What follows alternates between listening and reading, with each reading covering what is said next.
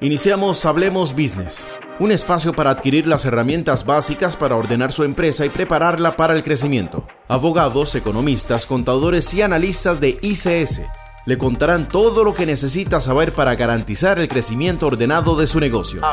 Hablemos Business, en Amplify Radio. Buenos días a todos los que nos escuchan en Amplify Radio. El día de hoy estamos en Hablamos Business, el cual es un espacio para adquirir las herramientas básicas para ordenar su empresa y prepararlos para el crecimiento, para un crecimiento ordenado. El día de hoy tengo a una colega y, también muy amiga cercana, también del, equipo de ICS, como es Bridget Durán, que nos va a estar acompañando justamente en este espacio en el, del día de hoy para que nos hable justamente de qué tipo de sociedad necesito yo para mi negocio. Entonces, Bridget, bienvenida al programa. Buenos días, buenos días Leonardo. No, muchas gracias a, ustedes por la invitación en este espacio. Yo encantada de, poder estar acá. Bridget, contanos un poco de vos, eh, más o menos cuánto tiempo tenés en ICS, cuál es tu experiencia. Contanos un poco. Ok, bueno, yo soy abogada y notaria pública. Cuento con aproximadamente, aproximadamente 10 años de experiencia, eh, de esas eh, un poco más de cuatro años dentro de ICS y los otros cinco en otra firma especializada en taxi corporativo. Perfecto. Eh, Bridget justamente también es parte del departamento legal de ICS, cuenta también con experiencia en, impuestos. Eh, ICS, recordarles justamente que es una firma de servicios integrados en la cual contamos con servicios de tesorería fiscal, legal, precios de transferencia, eh, CAS y también auditoría. El día de hoy, como ya también les mencioné, eh, vamos a hablar justamente de qué tipo de sociedad necesito yo para mi negocio. Entonces, en este caso, Bridget, me gustaría tal vez si nos puedas dar como una pequeña introducción de cómo funcionan las sociedades mercantiles en Costa Rica y cuáles son sus beneficios.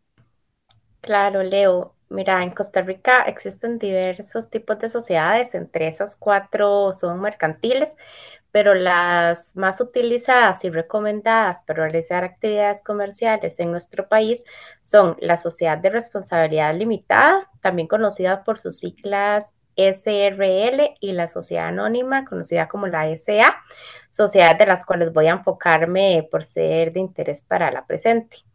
Ambas sociedades eh, nacen como resultado de un contrato de fin común entre las partes por el cual unas personas realizan aportes estimables en dinero para el ejercicio en común de una actividad económica, con el fin ulterior de repartir ganancias y pérdidas. Además, se deben constituir una escritura pública e inscribirse en el registro de personas jurídicas del registro nacional para que empiecen a tener pues vida jurídica. Eh, ambas sociedades tienen como beneficio que una vez inscritas tienen personalidad jurídica propia, como lo indiqué, independientemente de la de sus socios. Igualmente tienen un patrimonio propio, independientemente del de sus socios, que responde por sus propias deudas por lo que es importante que saber que los socios solo responden por el monto de sus aportes, o sea, tienen responsabilidad limitada en ambas sociedades a pagar el aporte, salvo que participen en la administración social, en cuyo caso responden por esa administración. Eh, entonces, como nos mencionas, justamente esta, la sociedad anónima y la sociedad responsabilidad limitada son las sociedades eh, más utilizadas en Costa Rica. Eh, Exactamente, las más utilizadas y además las más recomendadas. ¿Cuáles, son, cuáles serían las, principales diferencias en esas sociedades y por qué yo, digamos, tengo que optar por una o optar por la otra? Ok, bueno, eh, la sociedad anónima es un instrumento muy importante de las economías capitalistas. Eh, esta tiene un origen histórico que puede rastrearse por ahí al siglo XVII. En este origen histórico puede establecerse una de sus características más importantes. ¿Cuál es? Que es un instrumento para el desarrollo de empresas de gran envergadura, es decir, que requieren enormes cantidades de dinero para su desarrollo. Además, sus socios tienen responsabilidad limitada a sus aportes y su participación se representa en acciones las cuales permiten una rápida, segura y sencilla circulación de esta riqueza. Eh, de, lo, de esto anterior, la sociedad anónima se configura entonces como la sociedad de capital por excelencia, ya que como lo indiqué, prevalece el elemento capitalista, es decir, el capital social se protege de manera muy importante, frente al elemento personalista, que es decir, que no importa quién sea el socio, ni si se transmite su participación social o quién será el nuevo socio. Y por eso tiene una estructura orgánica más compleja que una de sociedad responsabilidad limitada ya que esta tiene una asamblea de socios conformada, bueno, también con una junta directiva que puede ser presidente, secretario, tesorero, vocal 1, vocal 2, y, y, además un órgano de control o fiscalía que pues es un fiscal y pueden generarse más órganos.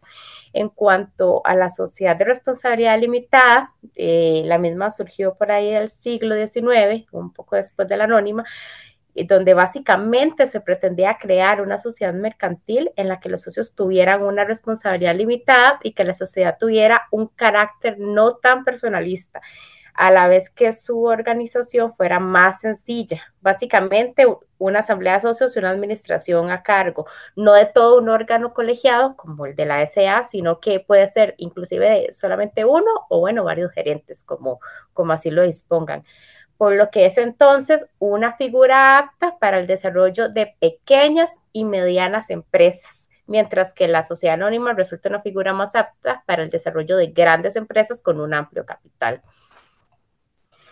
La sociedad de responsabilidad limitada también tiene la, la particularidad de que puede ser considerada una sociedad de personas o de capital dependiendo si en ella prevalece el elemento capitalista o el elemento personalista. Esto según la regulación propia de cada país. Pero en Costa Rica se califica la sociedad de capital, pero obviamente no pierde los rasgos personalistas que la definen, como lo es, por ejemplo, que requieren una autorización para transmitir las cuotas. Eh, voy a indicar más o menos las principales diferencias eh, basándome en lo personalista y capitalista eh, de ambas sociedades, ¿verdad? Que que estos de acá es donde parten las diferencias entre ambas.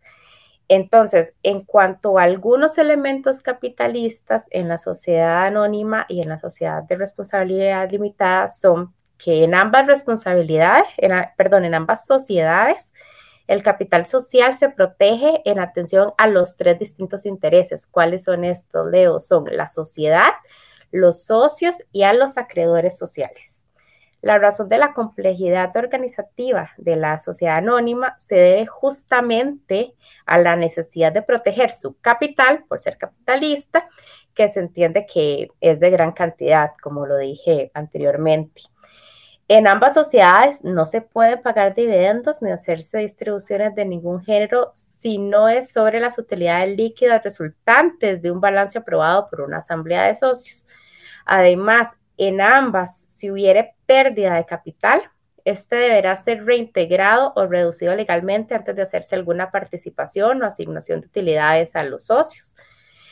Eh, una de las diferencias aquí entre ambas es que el capital de la sociedad anónima se representa en acciones, los cuales son negociables en bolsa, y el de la sociedad de responsabilidad limitada se representa en cuotas nominativas, las cuales no son negociables en la bolsa en la sociedad en la sociedad anónima además la constitución del capital social y sus aumentos en dinero en efectivo requieren del depósito previo en un banco en la de responsabilidad limitada no.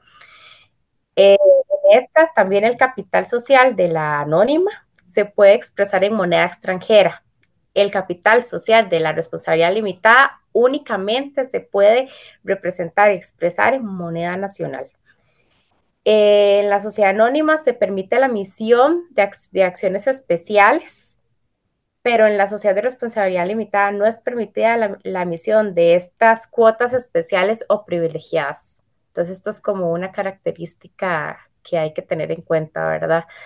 Eh, además, en la sociedad anónima se puede delegar en la junta directiva el aumento o disminución del capital social, en cambio en la de responsabilidad limitada no se permite eh, aunando el elemento personalista entre la sociedad anónima y la, la limitada, eh, este elemento es prácticamente inexistente en las sociedades anónimas, como lo indiqué, pero puede haber un pequeño atisbo permitido en el artículo 138 del Código de Comercio que permite pactar que la transmisión de las acciones se haga con una autorización de la Junta Directiva. En cambio, el elemento personalista eh, siempre, siempre va a estar presente la responsabilidad limitada, pues porque esto es lo que la define, ¿verdad? Puede tener, entre estos es que puede tener el nombre de sus socios en la razón social, la anónima no. Las cuotas solamente pueden cederse si lo autorizan los demás socios, el 100% o a lo mucho rebajable al 75%. Además, el ingreso de los herederos o legatarios de un socio fallecido está sujeta a la regla anterior de lo del porcentaje de votos y la escritura social puede establecer en la, responsabilidad limitada que se disuelva por la muerte, interdicción o declaratoria de apertura de un proceso eh, concursal liquidatorio de sus socios. En cambio, en la anónima no. Más o menos esas son como las, diferencias a tomar en cuenta entre ambas sociedades.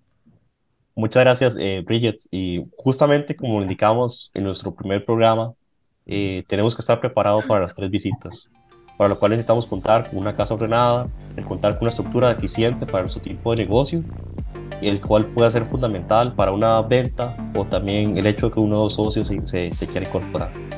Eh, vamos a mandar a un corte comercial y ya pronto estamos de vuelta con mucha más información útil y pertinente. Ordenar el crecimiento es la clave del éxito. Hablemos Business. Hablemos business. en Amplify Radio